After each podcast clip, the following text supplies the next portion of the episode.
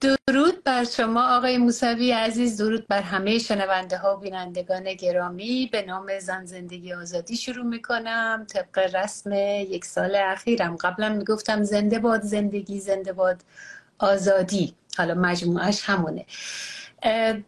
شنوندگان و بینندگان همراهان مؤسسه توانا. موضوع امروزمون راجع به یک کتاب فوق جالبی هست عنوانش و محتوا که آقای مهدی موسوی اخیرا منتشر کرده. عنوانش هست در ستایش ناامیدی. شاعران است خیلی شاعران است. می‌خوایم کنجکاویم ببینیم که چرا ناامیدی معمولا در ستایش امید همه صحبت می‌کنن خیلی عالی. و اینکه آقای مهدی موسوی اخیرا سفری به اسرائیل داشته و می‌خوایم راجع به سبب و دستاورد اون سفرشون هم بشنویم تجربهش رو ببینیم برای ما چه سوقاتی آورده. آقای موسوی شاعر و نویسنده. اجازه بدید من همینقدر مختصر قناعت کنم به این معرفی آقای موسوی عزیز.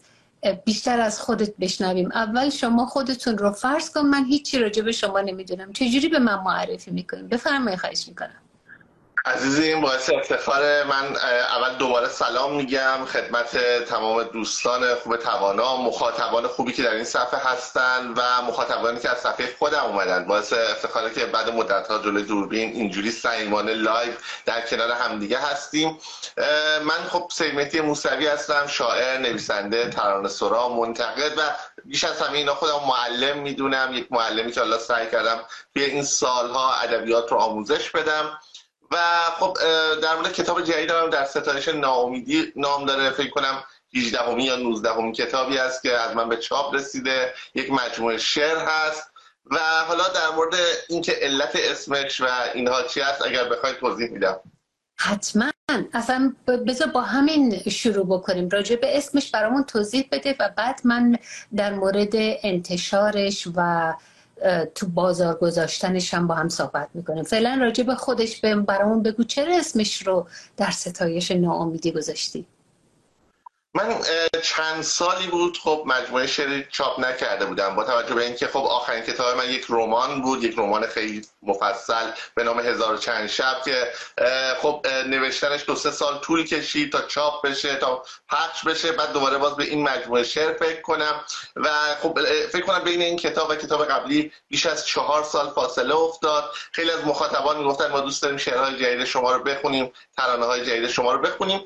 و من در واقع مجموعه جدیدی فکر کردم که یک سری از در واقع اشعار و ترانه های این مجموعه متعلق به ماهای پس از جنبش محسا زن زندگی آزادی هست و در واقع در روزهایی که ایران به قول معروف سراسر خون و آتش بود. امید و رنج در کنار همدیگه. اتفاقات تلخی که کشته شدن خیلی از بچه های عزیزمون زندانی شدن ها و, و در کنار اون اون یک اتحاد و یک دستی مردم برای از بین رفتن ظلم.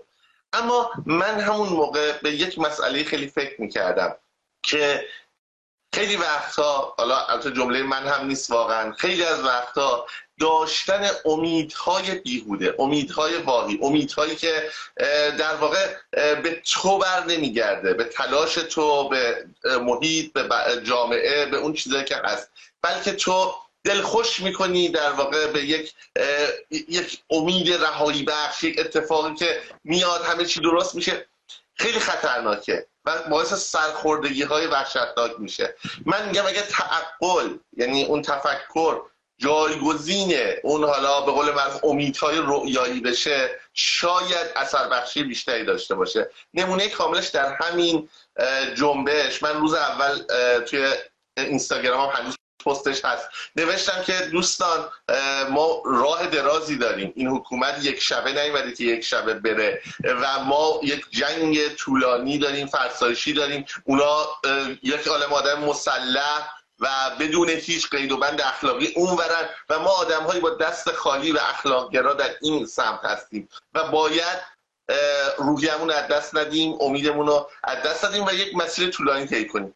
و بسیاری از افراد گفتن نه به زودی تموم میشه به زودی همه چی خوب میشه. جمهوری اسلامی تا سه روز دیگه سقوط می‌کنه خداوند کمکمون می‌کنه. خیلی از این حرفایی که در واقع می‌زدن.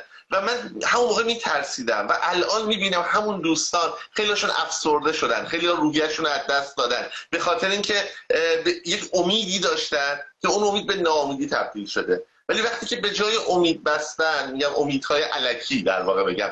تعقل تفکر برنامه ریزی جایگزین بشه و بدونیم که آقا مثلا بسیار از کشورهای اروپایی ما رو تنها خواهند گذاشت. خیلی وقتها نمی‌دونم اونها در واقع به اعمال خیلی بدی دست خواهند زد. بعضی از مردم سکوت خواهند کرد بعضی از مردم منفعت طلب خواهند بود. بین ما سعی می‌کنن اونها با دروغ فلان تفرقه بیفکنن وقتی این نگاه رو به این مسئله داشته باشیم هیچ وقت ناامید نمیشیم. چون امید در خود ما در کاری که ما می‌کنیم. خیلی جالب تفسیرت و توصیفی که هم توضیح و توصیفی که از شرایط اون موقع و الان دادی و راجع به مفهوم امید.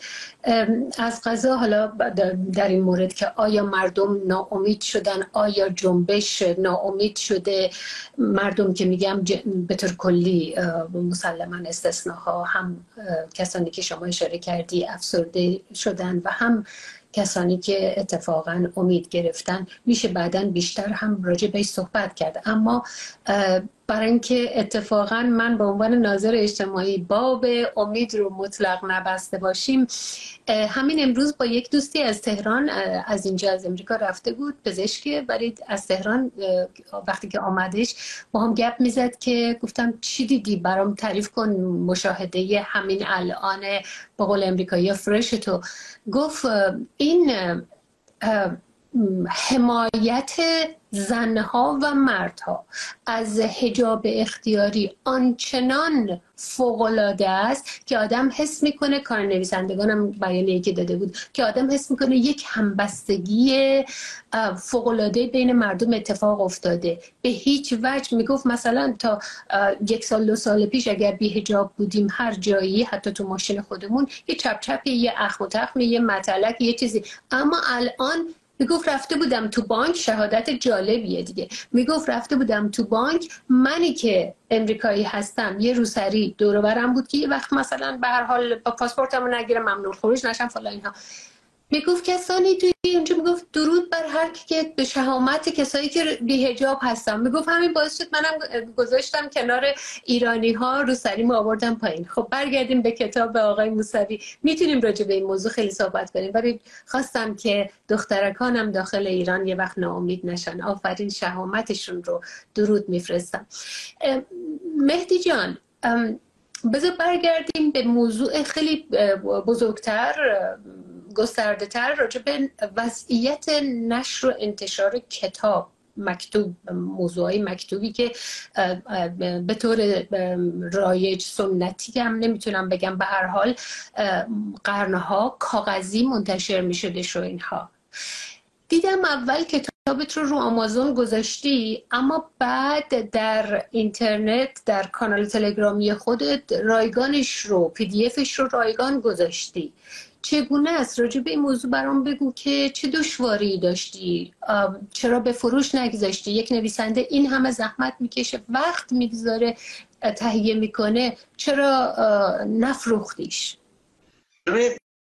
خب من کتابام رو همیشه خب برای فروش گذاشتم. به خاطر اینکه هر دوستی بخواد نسخه چاپی کتاب رو داشته باشه باعث افتخاره که باعث افتخار منه که داشته باشه. اما مسئله مالی خب خودمونیم دیگه. من زمانی که در ایران بودم از حق و تعلیف کتابام می‌تونستم استفاده کنم. بالاخره نمیگم کافی بود برای زندگی هنرمند اما کمک کرد خیلی مهمی بود که یه هنرمند از راهی که هنرشه بتونه نون بخوره. خب خوشبختانه کتابام هم تو ایران پرفروش بودن. موقع چاپ می‌شدن مردم صف میکشیدن توی نمایشگاه کتاب.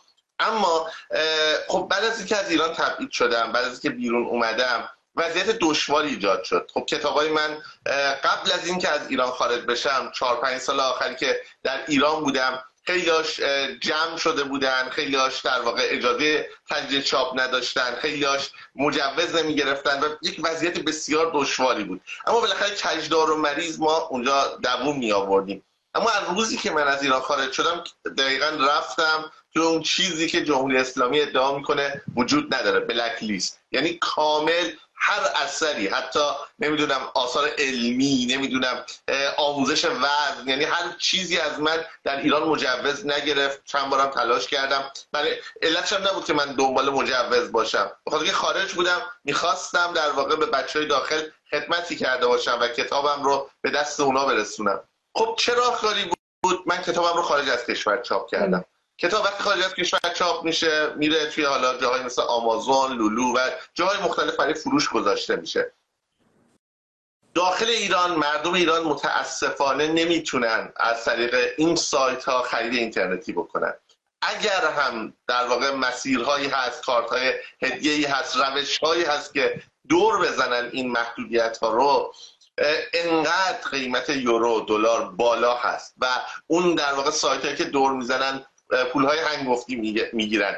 و هزینه پست همه این چیزها برای بچه داخل ایران گرون در میاد که من حداقل به خودم اجازه نمیدم که واقعا با اون قیمت کتابم رو به دست بچه‌ای برسونم. مخاطبای منم بسیارشون نوجوان جوان آدم دانشجو آدمهایی هستن که و طبقه پایین اجتماع بسیارشون طبقه پایین اجتماع هستن.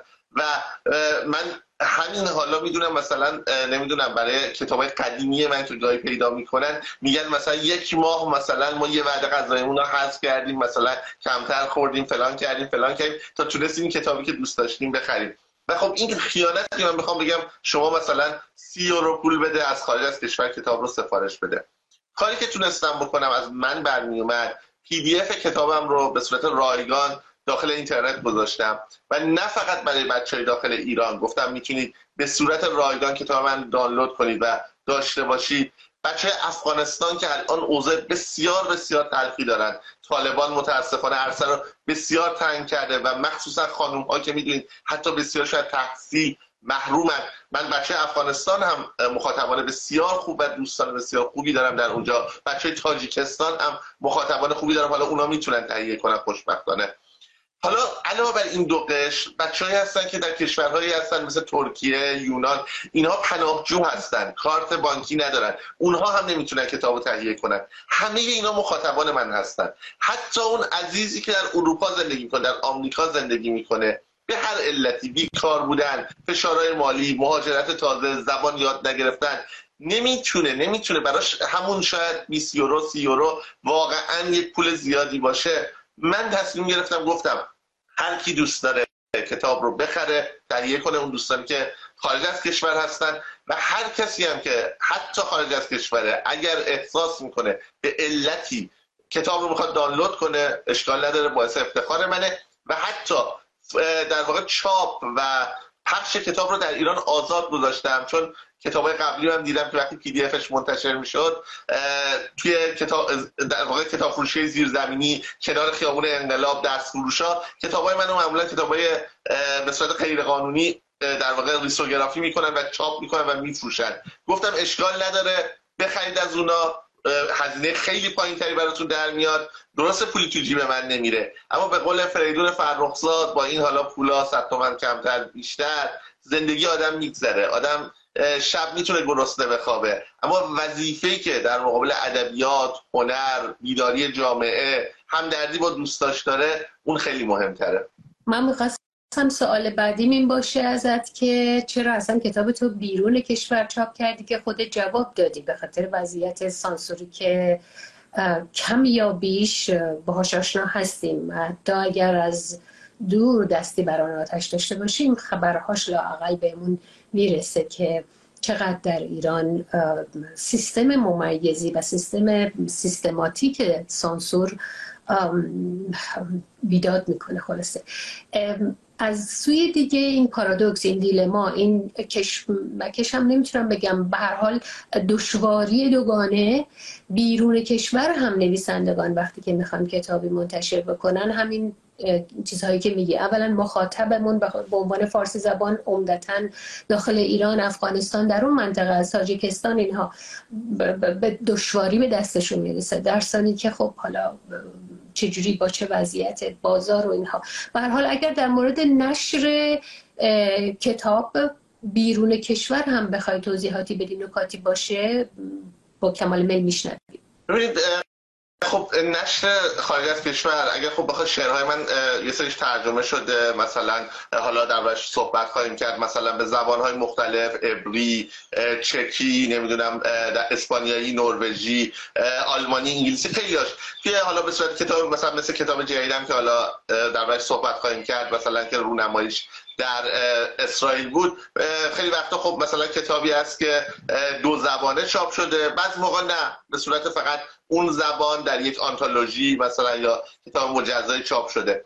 اما خب این کتاب ها معمولا به دست مخاطبان غیر ایرانی می‌رسه. من بی تعارف همونجور که فرمودید 95 درصد 90 درصد مخاطبان من فارسی زبان هستند علتش هم مشخصه. خب من زمانی که داشتم مخاطب ادبی رو به دست می آوردم خیلی از سالهاشو در ایران زندگی کردم.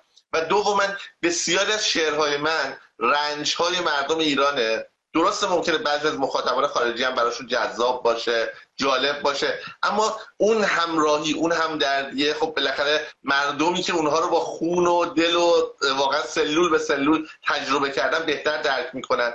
و بخش دیگه هم برای اینه که موقع ترجمه بخشی از زیبایی شعر از بین میره. این اصلا اجتناب ناپذیره. نکته دیگه با خب ناشرای فارسی زبانه که من خیلیشون دوستای خیلی خوبم و واقعا عزیزن. اما اونها هم دشواری های خاص خودشون رو دارن.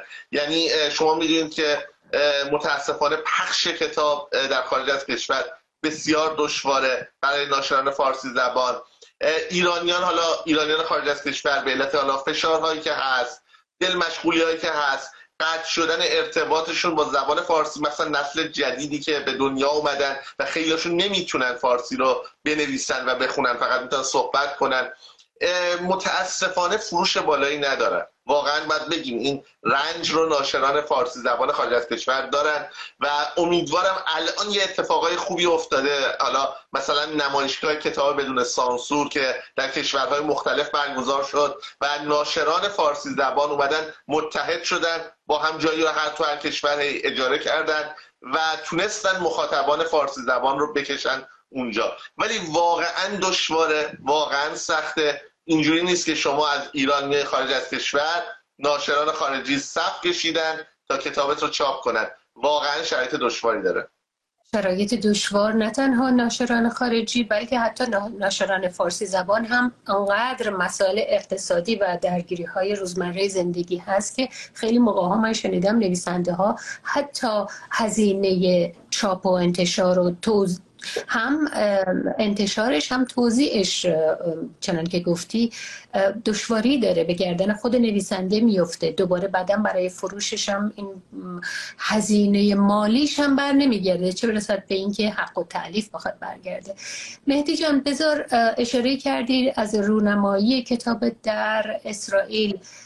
می‌رسیم به بخش دوم صحبتمون که در حقیقت می‌خوام راجع به فکر می‌کنم شنوندگان بینندگان با من موافق باشن که دوست داریم راجع به سفرت بشنویم. چگونه بود؟ کجا اتفاق افتاد؟ این مجلس چگونه بود؟ برامون توضیح بده. میسپرم به خودت هر جاش برات مهمتره. عزیز من این مرسی از سوالتون. خب من بخوام ماجرا رو از اول بخوام تعریف کنم. خب من تو فستیوال مختلفی تو اروپا معمولا اروپا چون هنوز من شهروند ایرانم و خب آمریکا و اینا یه مدت دشوارتره برام سفر. معمولا تو اروپا دعوت میشم شعرخونی می‌کنم. تو یکی از این مراسم های شعرخونی که حضور داشتم یک دوستی و همسرش حضور داشتن رونی سومک و همسرشون که اینها شاعرانی بودن که از اسرائیل دعوت شده بودن. البته البته اصالتا ایشون عراقی هستن اما اسرائیلی هستن و ساکن اسرائیل هستن از بچگی و به زبان عبری شعر میگن. ایشون از شاعران بسیار مطرح نه تنها در اسرائیل در جهان هستن. کتابشون به بیست و چند زبان زنده دنیا ترجمه شده و پرفروش بوده. خب رونی سومک بگو لطفا. رونی سومک. رونی سومک از دوستان خیلی خوب شاعران اسرائیلی هستن. رونی خب توی اون سفری که داشتیم رونی و همسرش خب با هم دیگه مقصد خب می‌دونید که ما ایرانی ها و اسرائیلیا اینجور وقتا سعی می‌کنیم کنار هم باشیم یه شناختی از هم پیدا کنیم. اون چیزهایی که در واقع حکومت هامون پروپاگاندای در واقع رسانه های حکومتی به خوردمون دادن از بچگی ببینیم آیا راست هست یا دروغه. واقعا ببینیم همدیگه رو از نزدیک در واقع تجربه کنیم. تو اونجا خب من هم من شعر ایشون رو خیلی دوست داشتم هم ایشون نسبت به شعر من خیلی لطف داشت و تموم شد مسافرت تموم شد. بعد ایشون برگشته بود داخل ایران داخل اسرائیل ببخشید. با یکی از مترجمای خوب اسرائیل خانم اورلی کوهن صحبت کرده بود که اگر میخوایی در واقع شما قصد داری کتابی رو از فارسی به عبری برگردین چون ایشون در واقع چنین برنامه ای داشت. این شاعر رو من دیدم در اسپانیا شعراش تاثیرگذاره شعراش خوبه و پیشنهاد می‌کنم با ایشون کار کنیم. خب خانم اورلی کوهن با من تماس گرفت.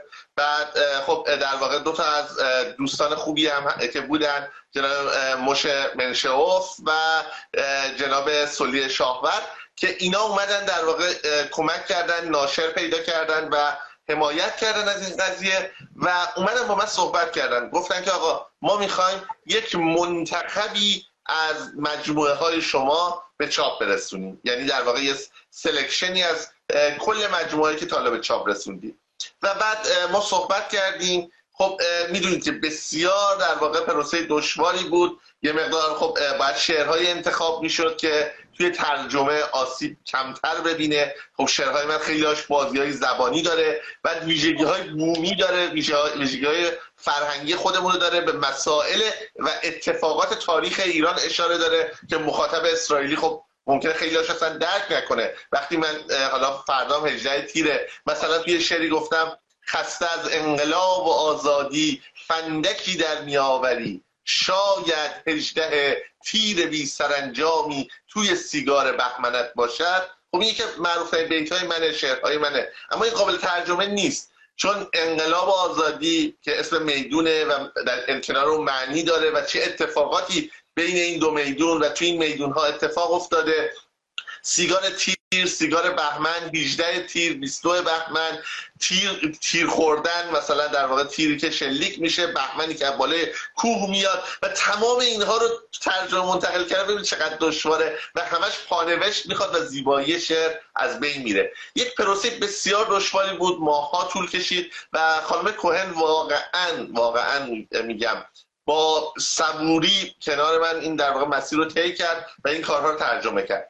اسم کتاب شد میدان خون گرفته آزادی و این کتاب در اسرائیل به چاپ رسید. خوشبختانه با استقبال خوبی هم روبرو شد. مخاطبان هم خیلی هاشون کتاب رو خریدن. حتی داخل مقصد فیسبوک. حالا بیشتر اونجا فیسبوک از اینستاگرام بیشتر رواج داره. به من پیام دادن در مورد شعرها صحبت کردن و یه ارتباطی بین من و مخاطبینم در اسرائیل ایجاد شد. اما این ماجرا گذشت. تو این مدت خب تلاش کردن همین جناب شاور خانم کوهن جناب منشوف و بیشتر خانم کوهن که یک نفره واقعا تلاش کرد که برای من ویزا بگیره من رو دعوت کنه از دو جهت. یکی این که برای کتاب یک رونمایی گرفته بشه جلسه نقدی گرفته بشه بالاخره کتابی بود که ترجمه شده. و دوم این که یک پیامی باشه در مورد دوستی آدم ها دوستی مردم ایران و اسرائیل که برخلاف تمام تبلیغاتی که حکومت ها سعی می‌کنن این مردم رو از هم دور کنن ما بگیم نه مردم فرق دارن. مردم ما آرزوی مرگ مردم کشور دیگه رو نمی‌کنن.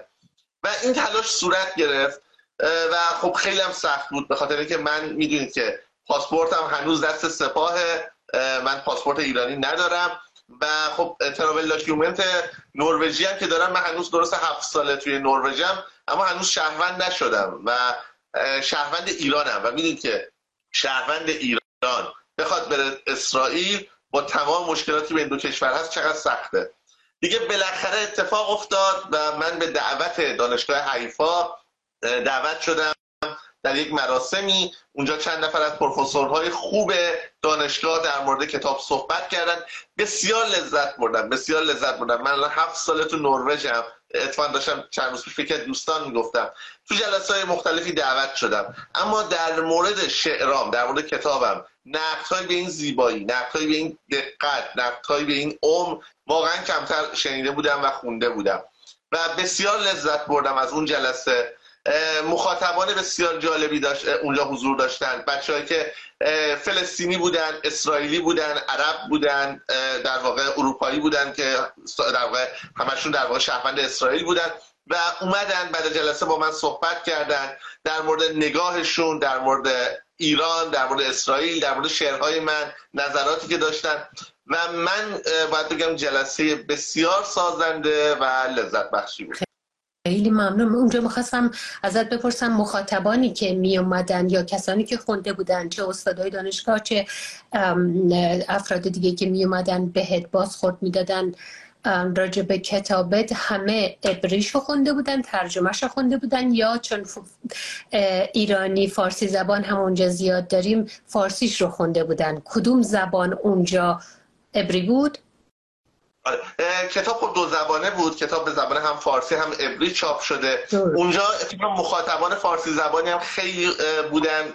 اتفاقا من یک جلسه دیگه هم تنها با مخاطبان ایرانی برگزار کردن حضور داشتم. بسیار جلسه پرباری بود. اونجا تونستم به فارسی براشون شعر بخونم. خب وقتی که اجرای فارسی اون حس شعر فارسی یه لذت دیگه حداقل برای من داره و اونها هم خیلی هاشون دلتنگ ایران شدن. خیلی هاشون 50 سال بود 40 سال بود 35 سال بود از ایران خارج شده بودن و یک به قول من بغضی گلی هممون رو مشترک فشار داد. و چقدر قصه خوردیم که این در واقع حکومت جمهوری اسلامی ما آدم ها رو به واسطه فقط مذهبمون به واسطه خیلی چیزای شبه افتاده سعی می‌کنه از هم دور کنه و ما رو دشمن هم کنه. دقیقا. دقیقا. متاسفانه. برای این اون کنجکاویه که آدما می‌خوان ببینن قدرت ها قدرت های سیاسی قدرت ها به طور کلی حالا چه دینی باشه چه سیاسی باشه چه عاطفی باشه حتی اینها. قدرت ها وقتی میگن دیگری اتخ کنجکاو بودیم ببینیم این اتخ که میگن میگن چیه؟ این خیلی هم اتخ نیست. زبان فارسی به خصوص یه جوری یا زادگاهمون اینها یه جوری اون همبستگی مادری مام میهنی رو پیش میاره. حتی اگر سالهای پیش قرنهای پیش هم حتی مهاجرت کرده باشند مهدی جان از تجربت به این گوارایی برامون تعریف کردی. اگر هم چیزی مونده برامون بیشتر بگو چکیده تجربت چه هست. در این حال برامون بگو که آیا با بازخورد یا با قول امریکا یا فیدبک منفی مواجه شدی؟ حتما. ببین اولا که حالا اگه فرصت بشه 5 6 دقیقه صحبت راجع به اسرائیل چون می‌دونم خیلی از ایرانی ها حداقل نتونستن به علت خب مشکلاتی که می‌دونیم کسی که داخل ایران زندگی می‌کنه نمی‌تونه سفر کنه. و خب خبرها رو از طریق خب جمهوری اسلامی شنیدن و یک تصور دیگرگونه ای دارن راجع به اسرائیل.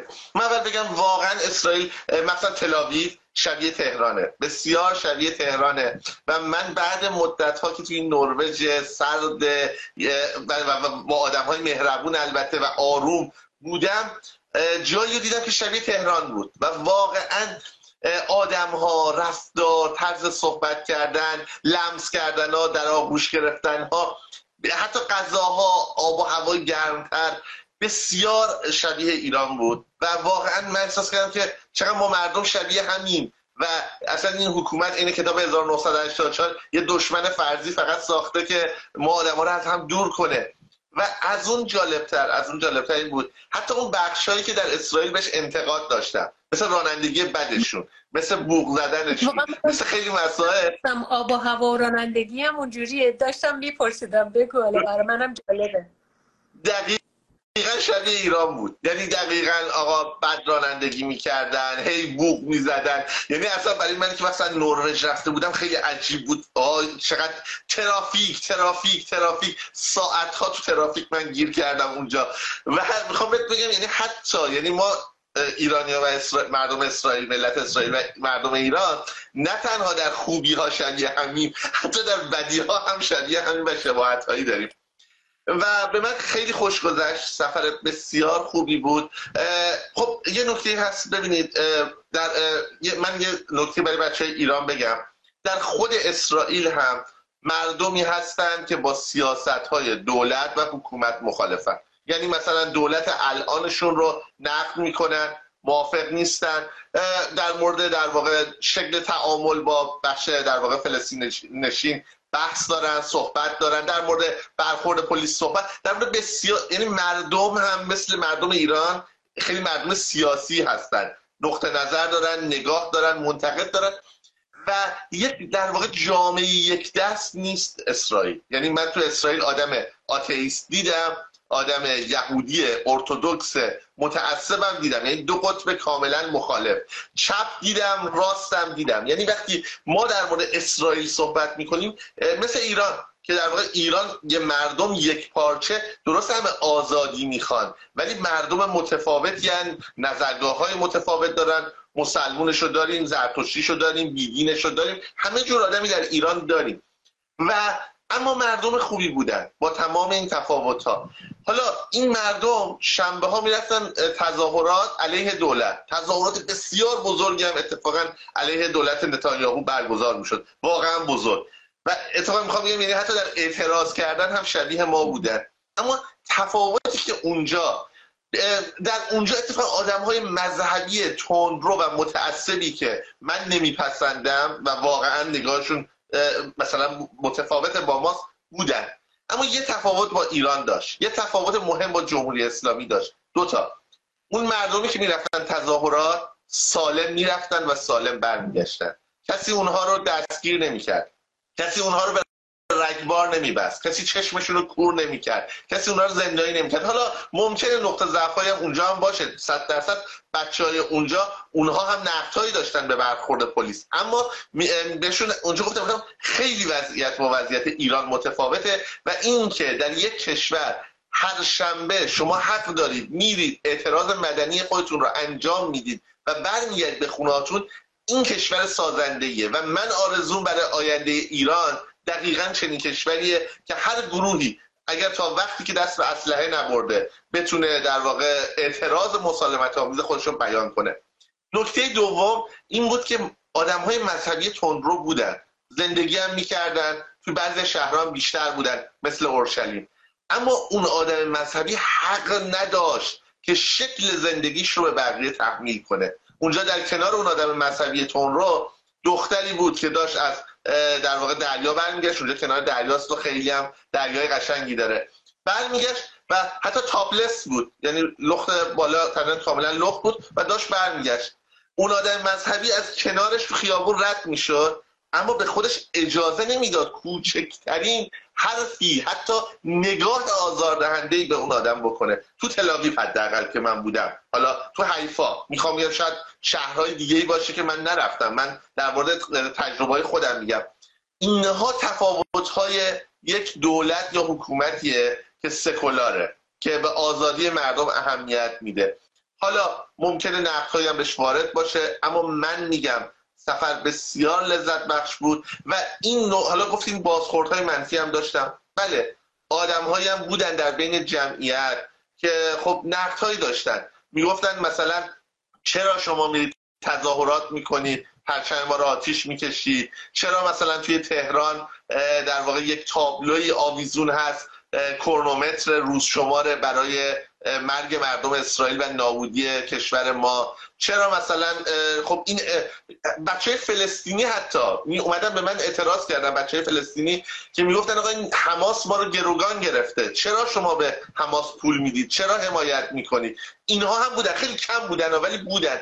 و من بهشون گفتم گفتم همون جوری که در واقع شما ببینید گفتم این فیلم ها رو مردمی که زن زندگی آزادی اومدن مبارزه کردن مردم ایران اکثرشون حالا ممکنه 90 درصدشون مخالف جمهوری اسلامی هستن. اونها با شما دشمنی ندارن. ولی خب وقتی یک کشور 100 میلیون جمعیت داره یک درصد یک درصد فقط از اون کشور رو شما بهشون پول بدی فرید بدی در واقع با مدیا گولشون بزنی یه میلیون نفر رو بکشونی تا یه روز خاص روز قدس به خیابون و اونها بیان آرزوی مرگ کنن شعار بدن.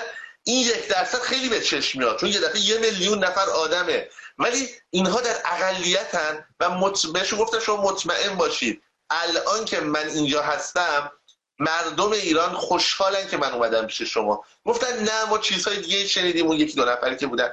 بعد من تو اینستاگرام پستی گذاشته بودم و خبر اومدنم به اسرائیل گذاشته بودم و مطلبی که ایران اینترنشنال در واقع گزارشی که از جلسه نقد کتابم تهیه کرده بود. آوردم و کامنت ها رو نشونشون دادم که تمام کامنت ها غیر از دو سه تا که حالا آدمای سایبری و این افراد بودن همه گفته بودن مردم اونجا رو ببوس بهشون بگو دوستشون داریم واقعا چقدر کار خوبی که رفتیم ما با هم برادریم فلان. و تمام کامنت ها مثبت بود. و این نشونه آگاهیه. ببینید من همونجا تو سخنرانیم گفتم گفتم 20 سال پیش 25 سال پیش اوضاع این نبود. قبل از اینکه اینترنت بیاد رسانه ها بیاد ماهواره بیاد که مردم آگاه بشن واقعا در واقع توی مدارس تلویزیون تلویزیون جمهوری اسلامی یه عده از آدم ها رو گول زده بودن و بهشون دروغ در واقع به خوردشون داده بودن و واقعا بخشی از مردم اسرائیل رو به چشم دشمن نگاه می‌کرد مردم اسرائیل رو.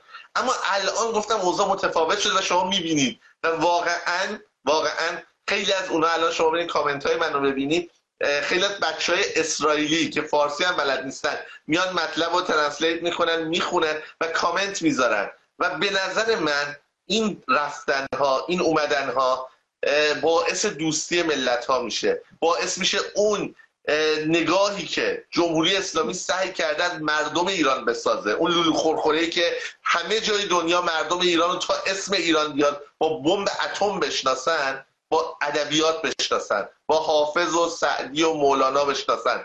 من هر جا رسیدم گفتم پیام مردم ایران برای تمام کشورها بدون تفاوت نژاد و دین و گرایش جنسی و هر چیز دیگه ای یک چیزه صلح دوستی. بنی آدم اعضای یک یک پیکرند. مهدی جان اشاره کردی به رسانه های فارسی زبان. رسانه های اسرائیلی چی؟ به اون جلسه پرداختن؟ خیلی واقعا اتفاقا رسانه ها خوب بودن. یک در واقع روزنامه نگاری که هست که من باید ازش یاد کنم. ایتای روزنامه روزنامه هارتس اسرائیل که می‌دونی که روزنامه های مطرح جهان یکی از قدیمی ترین روزنامه هاست. و این روزنامه خب یه خبرنگار بسیار واقعا علاقمند بسیار پیگیر داشت که از روز اولی که من اومدم در تمام محافلی که من می‌رفتم شرکت می‌کرد گزارش برمی داشت درباره من تحقیق می‌کرد. تمام مصاحبه های من رو که حالا به زبان های دیگه ای بود گوش داده بود. مقالاتی در مورد من حالا گاردین نوشته بود جای مختلف نوشته بودن خونده بود. و یک گزارش بسیار خوب مفصل برای هارتس نوشت و این چاپ شده. فکر کنم همین چهارشنبه قبلی بود که یا جمعه قبلی بود که جمعه قبلی بود جمعه به چاپ رسید. من در واقع ترجمه انگلیسیش هم خوندم. بسیار زیبا نوشته شده و یه نگاه متفاوتی داره و اون فکر کنم گزارش هم خیلی مهمه. چون اون گزارش تنها به حضور من در اسرائیل نپرداخته. تنها به شعرهای من نپرداخته. در مورد شعرها هم پرداخته. در مورد اون کتاب من هم پرداخته. اما به اتفاقاتی که در زندان برای من افتاده شکنجه هایی که من شدم حتی در مورد جنبش زن زندگی آزادی و اتفاقاتی در ایران داره میفته به اینها اشاره کرده و خوشحالم که حضور من بهانه ای بشه برای اینکه مردم اسرائیل با واقعیتی در داخل ایران داره اتفاق میفته بیشتر آشنا بشن. بسیار جالبه. در یعنی طی سالهای سال دهه ها حداقل انجمنهای فرض کن فران دوستی مردم فرانسه مردم ایران انجمنهای دوستی. خیلی موقع ها مستقل بود. خیلی موقع ها هم با اون بخش رایزنی فرهنگی سفارت ها کار می‌کرد. و چقدر جالبه که این گفتگوی بین مردم دولت ها سیاست ها قدرت ها نزاع یا مذاکراتشون جای خود. اما گفتگوی بین مردم به قول شما به بیانهای ادبی، شعری، موسیقی، هنری و تمام انواع هنر، ورزشی و اینها چقدر می‌تونه نشون بده که دوستی بین مردم، ملت ها مردمان جای خود هست. مهدی جان راجع به همین موضوع بر همین اساس آیا سابقه جمع شدن نویسندگان شاعرا هنرمندا با هم ایرانی اسرائیلی و منظورمه سابقه داشتیم حداقل این چلو چند سال؟ خب در واقع نویسنده های ایرانی بودن که به اسرائیل سفر کردن. مثلا من قبلا یادم یکی از در واقع دوستان همجنسگرا بود که شاعر خوبی هم بود به نام پیام فیلی که از ایران فرار کرد مدتی ترکیه بود و اصلا بعد اومد به اسرائیل. فکر کنم اسرائیل پناهنده شد و الان در اسرائیل داره زندگی می‌کنه. اونجا مصاحبه کرد صحبت کرد. همین فکر کنم پارسال بود خانم رویا حکاکیان نویسنده خوب و مطرح ایرانی که خب تو جهان هم میشناسنش و کتاباش پرفروش هست. خانم حکاکیان سفری داشت که خب این هم بازخورد داشت. خیلی در واقع خانم حکاکیان و آثارش رو در اونجا به خوبی می‌شناسن. این در واقع سفرها در واقع بدون سابقه نیست. خود بچه های در واقع ایرانی که ساکن اسرائیل هستن اسرائیلی که در واقع در ایران به دنیا آمدن در واقع بهتر بگیم چون الان شهروند اسرائیل هستن. اینها بین خودشون جلساتی دارن گاهی دوره هم جمع میشن. جناب منشا امیر منشا امیر در واقع یکی از روزنامه نگاران قدیمی هست که برنامه تلویزیونی داره و این برنامه تلویزیونیش به نظر من خود کلمه که خود ایشون استفاده می‌کنه و من تاکید می‌کنم پلی ایجاد کرده بین ملت ایران و ملت اسرائیل. و اتفاقا خیلی هم جالبه که ایشون به حفظ زبان فارسی و فارسی حرف زدن بسیار تاکید داره و همه دعوا می‌کنه میگه باید فارسی صحبت کنن. و این خ... این, این آدم ها همین آدم که نام بردم دارن زحمت می‌کشن. هر کدوم از راهی. من هم به عنوان یک حالا قطعه کوچیکی از این پازل سعی کردم کار خودم انجام بدم. و خیلی از دوستانی که میگم حالا اونجا هستن شاعر و نویسنده نیستن.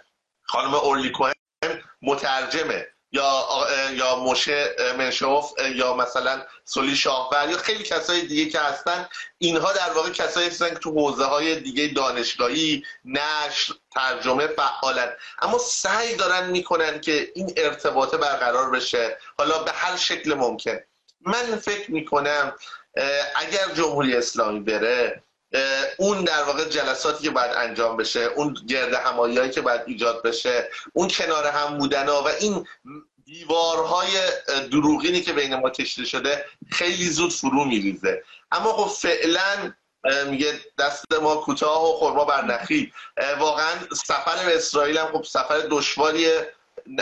نه تنها برای بچه های داخل ایران که خب اگر برن به اسرائیل جرم محسوب میشه شما می‌بینید که یک نویسنده مملکت رو فقط به جرم مصاحبه با شبکه اسرائیل ابتدا به اعدام محکوم کرده بودن و در واقع نویسنده که خوش اعتقاد مذهبی تلاش کرده بین برای نزدیکی در واقع ادیان.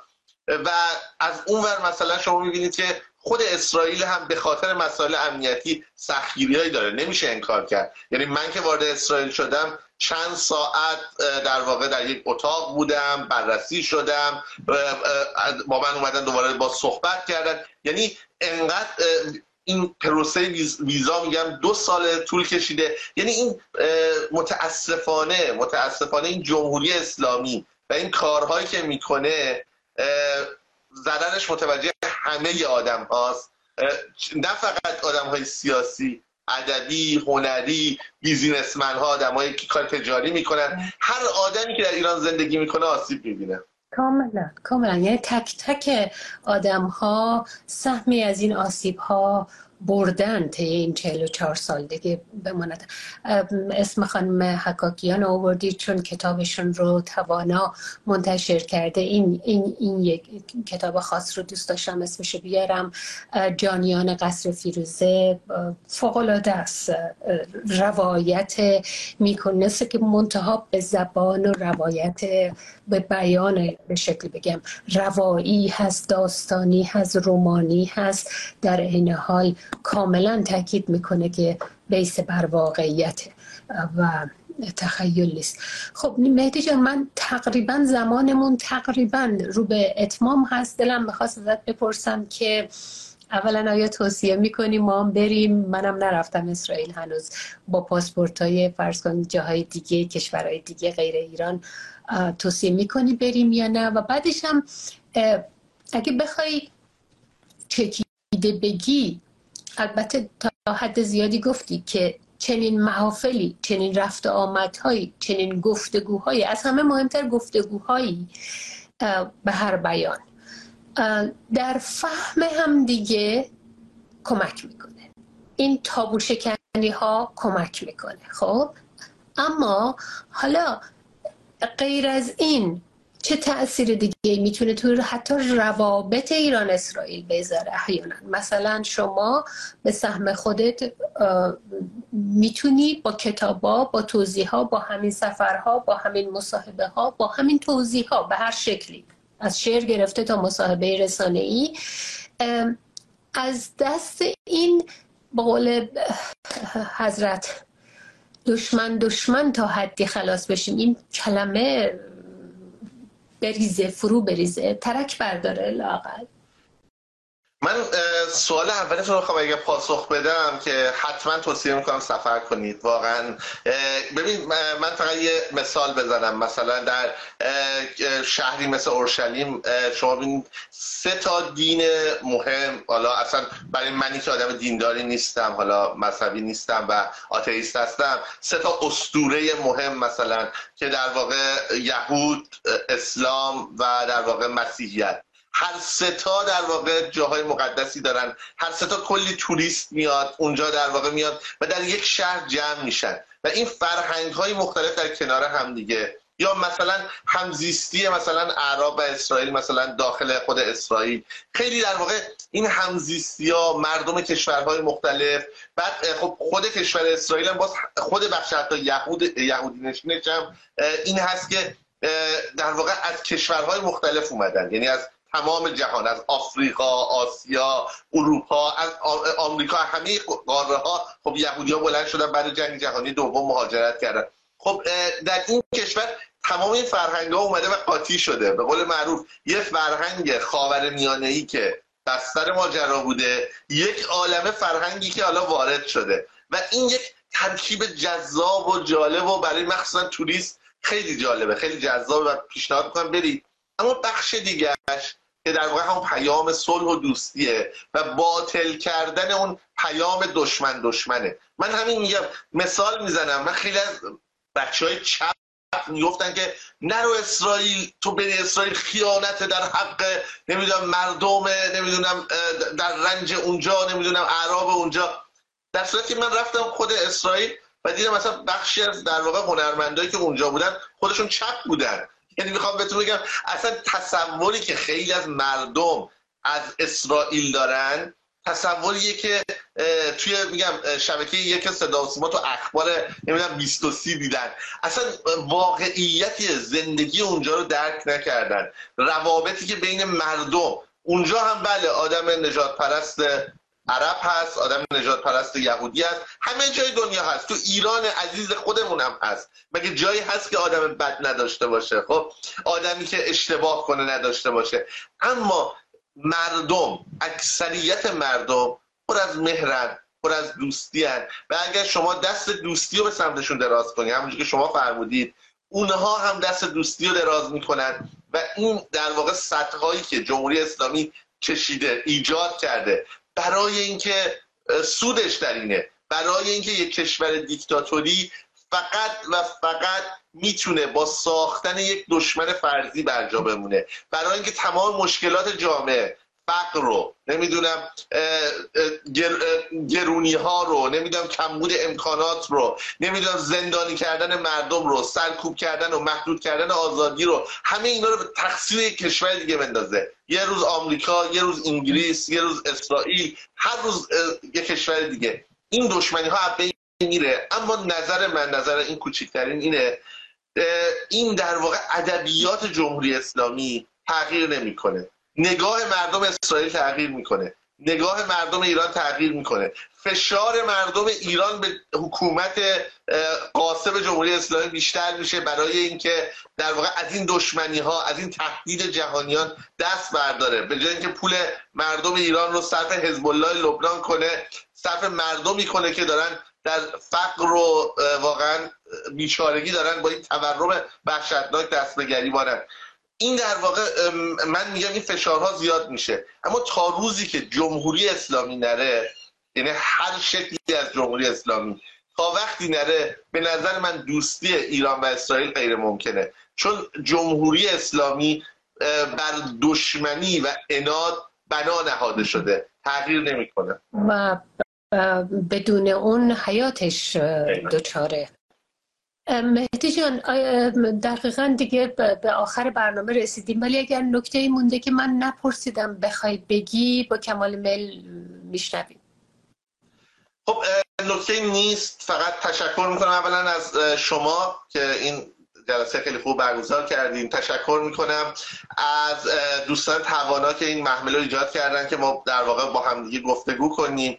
و تشکر می‌کنم از همه کسایی که زحمت کشیدن تا در واقع این سفر شکل بگیره. واقعا میگم دشواره واقعا دشواره ثابت کردن اینکه آقا این آقایی که داره میاد این هنرمندی که داره میاد این اثر دوستی داره میاد. این هیچ ارتباطی با جمهوری اسلامی نداره هیچ وقت نخواهد داشت و برای کشور ما تهدید نیست. این خیلی سخته ثابت کردنه چون می‌شناسیم آدمی بوده که توی زندانهای جمهوری اسلامی بوده و بعدا مثلا حالا تو زرد در کار در اومد و فهمیدن جاسوس جمهوری اسلامیه. بودن آدمایی بودن که بالاخره اینها به هر ترفندی دست می‌زنن. و نکته اینه که من تشکر می‌کنم از مترجم خوب کتاب از کسایی که میزبان من اونجا بودن. و آخر از همه از مخاطبان خوبی که حدود الان فکر کنم نزدیک 53 دقیقه هست دارن صحبت ما رو گوش میدن و پرحرفی من رو تحمل کردن. مرسی ازشون و مرسی از اینکه با حرفای خوبشون با کامنت های خوبشون با پیام هایی که متفاوته با اون پیام هایی که در در واقع صدا و سیما و روزنامه های داخلی ایران دیده و شنیده میشه. به نظر من میان و مردم اسرائیل رو آگاه می‌کنن. بهشون بگم خیلی از مردم مخصوصا پستایی که در مورد حالا سفرم به اسرائیل شرخونی ها اونها روزنامه ها گذاشتن خیلی از مردم اسرائیل می‌دونن میان کامنت ها رو می‌خونن. و خیلی خوبه که شما با حرفای خوب با اون مهربانی و مهمان نوازی ایرانی با اون ذات مهربانی که من دیدم. واقعا ایران دیدید که یه خارجی می‌بینن توریست اومده خیلی برندن شب میبرنش خونه غذا می‌ذارن رو که پولی بگیرن. واقعا مردم ایران مردم خوبی هستن. کمک می‌کنید اون نقابی که جمهوری اسلامی برای جهانیان تصویر کرده از بین بره. اون توصیف به شکل دیگری تعریف بشه. ممنونم. همیشه میزبان بودی در توانا. این دفعه مهمان بودی. خیلی ممنون. یه بار دیگه بهت تبریک میگم بابت کتاب جدید و تمام کارهایی که تا حالا کردی. و بله این گفتگو اهمیتش در درجه اول فهم همدیگه فهم متقابل بسیار بسیار حیاتیه. اصلا حیاتیه نه تنها لازمه بلکه واقعا حیاتیه. و همه خاطر از این فرصت بر گفتگو خیلی تاکید داشتی می‌خوام استفاده کنم و دوستان شنونده و بیننده توانا رو مطلع کنم اگر تا الان در جریان نیستن توانا یک صفحه اینستاگرامی به نام دیالوگ هم داره. مخصوص همین گفتگو هاست و همین تفاهم ها درک متقابل از همدیگه با هم صحبت کنیم همدیگه رو بفهمیم. به خصوص اگر که باورهای متفاوت داریم. بیدین هستیم دیندار هستیم خدا باور ناباور و از سرزمین های متفاوت. خیلی ممنونم از همونطور که آقای موسوی گفتش از همراهیتون سپاسگزار و تا فرصت دیگه از توانا یا جای دیگه در خدمتون خواهم بود. من ماه رحیمی هستم. بدرود میگم بهتون. مهدی جان. ممنونم از شما. شبتون بخیر و خدا نگهدارتون.